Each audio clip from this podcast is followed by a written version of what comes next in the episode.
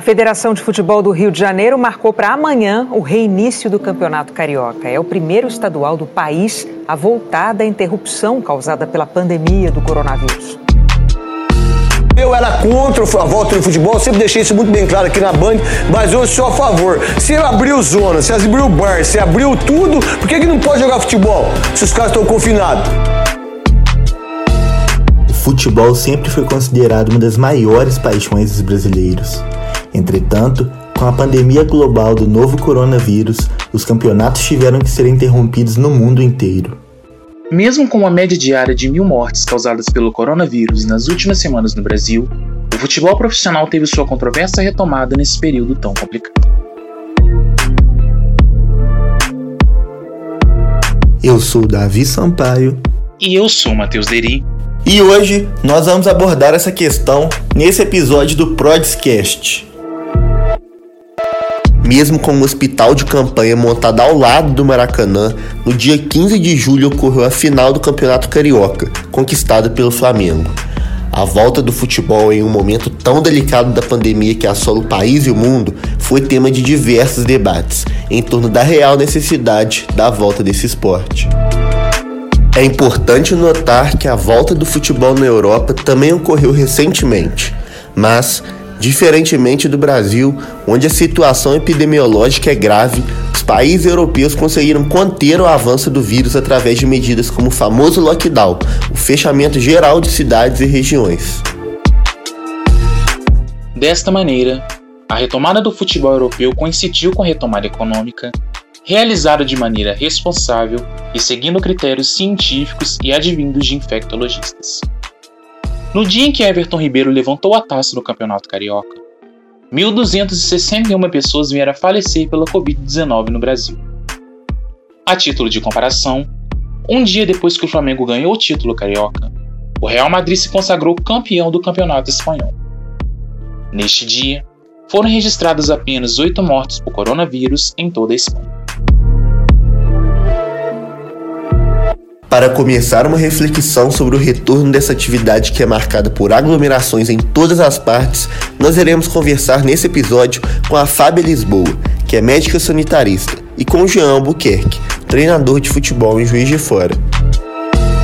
Antes de tudo, é importante saber o que pensam pessoas como a Fábia, que atuam todos os dias na linha de frente do combate à doença.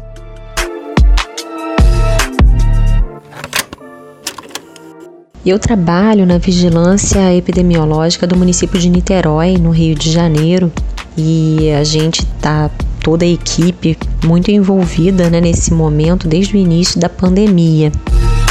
Fábia nos alerta que esse retorno, de imediato, pode ter sido precipitado. Todo tipo de aglomeração nesse momento que a gente ainda não tem uma vacina é perigoso, porque a gente ainda não está com o problema resolvido. O que explica a diferença entre esse setor e os outros que também passam pelo mesmo processo é o alto número de pessoas envolvidas no enfrentamento à pandemia. A gente precisaria pensar, planejar bem por conta dos cuidados aí para a gente evitar transmissibilidade, evitar surtos dentro de um grupo de atletas, e dos demais profissionais que estão envolvidos, por exemplo, com o treinamento. Como deveria então ser feito esse retorno de modo mais seguro na situação atual?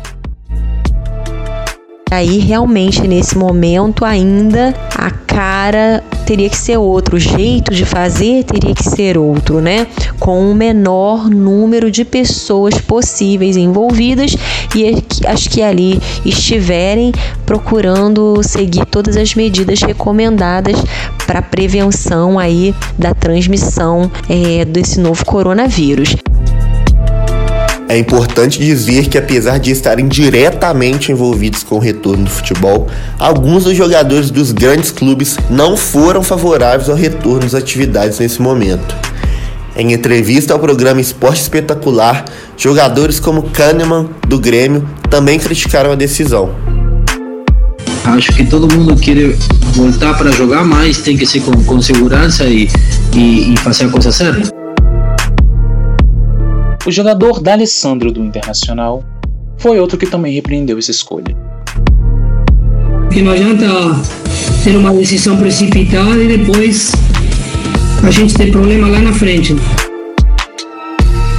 Além do treinador Paulo Autuori, do Botafogo. Me parece uma sandice falar sobre o retorno aos treinos das equipes de futebol nesse momento. Nós, profissionais, merecemos respeito. Querem futebol de volta? E daí? Lamento. Agora nós iremos tratar desse mesmo tema, mas sobre a perspectiva do esporte dentro de Juiz de Fora. Eu sou João Albuquerque, sou treinador do Clube Bom Pastor nas categorias sub-15, sub-17, sub-20 masculino e adulto feminino. Sou professor também de futsal e basquete na Praça Céu, em Benfica, um projeto da prefeitura que atende crianças de 6 até 15 anos.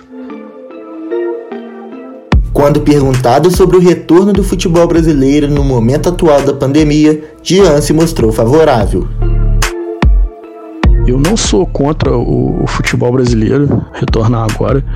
Eu acho até que tem que retornar, porque quando a gente escuta na grande mídia falando que o futebol brasileiro está sendo precipitado o retorno, é falado dos clubes da Série A.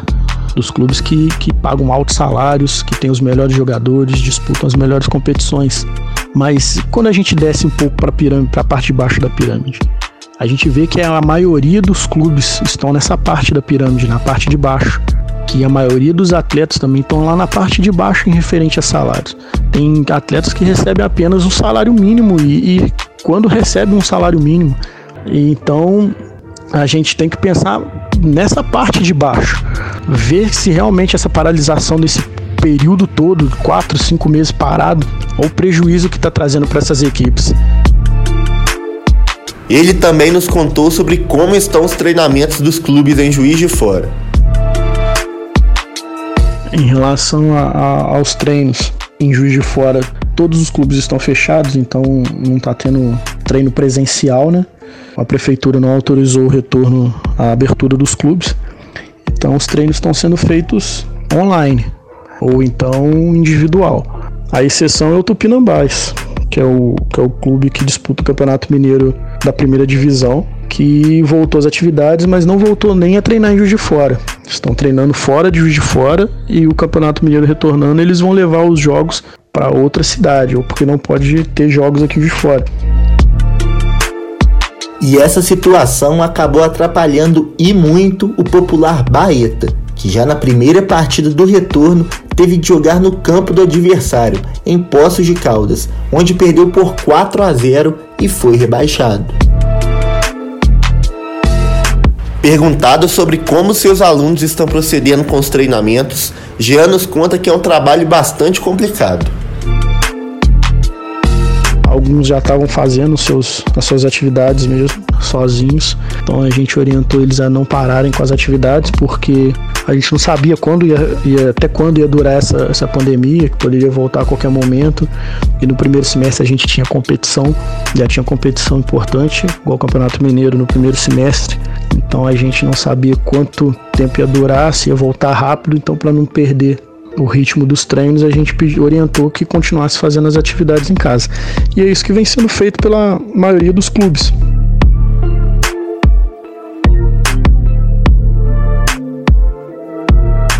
Estamos chegando ao fim do nosso Prodscast, depois de ouvir diversas opiniões e fatos sobre o assunto da retomada futebolística.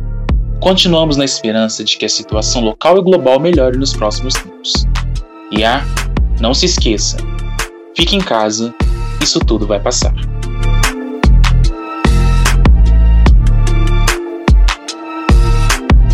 Esse podcast teve a produção de Caio Lisboa, Davi Sampaio, Gabriel Magacho, Hugo Neto e Matheus Leri. A apresentação de Davi Sampaio e Matheus Leri e a edição de Carol Toledo. Eu fico por aqui e até o próximo episódio do Prodscast.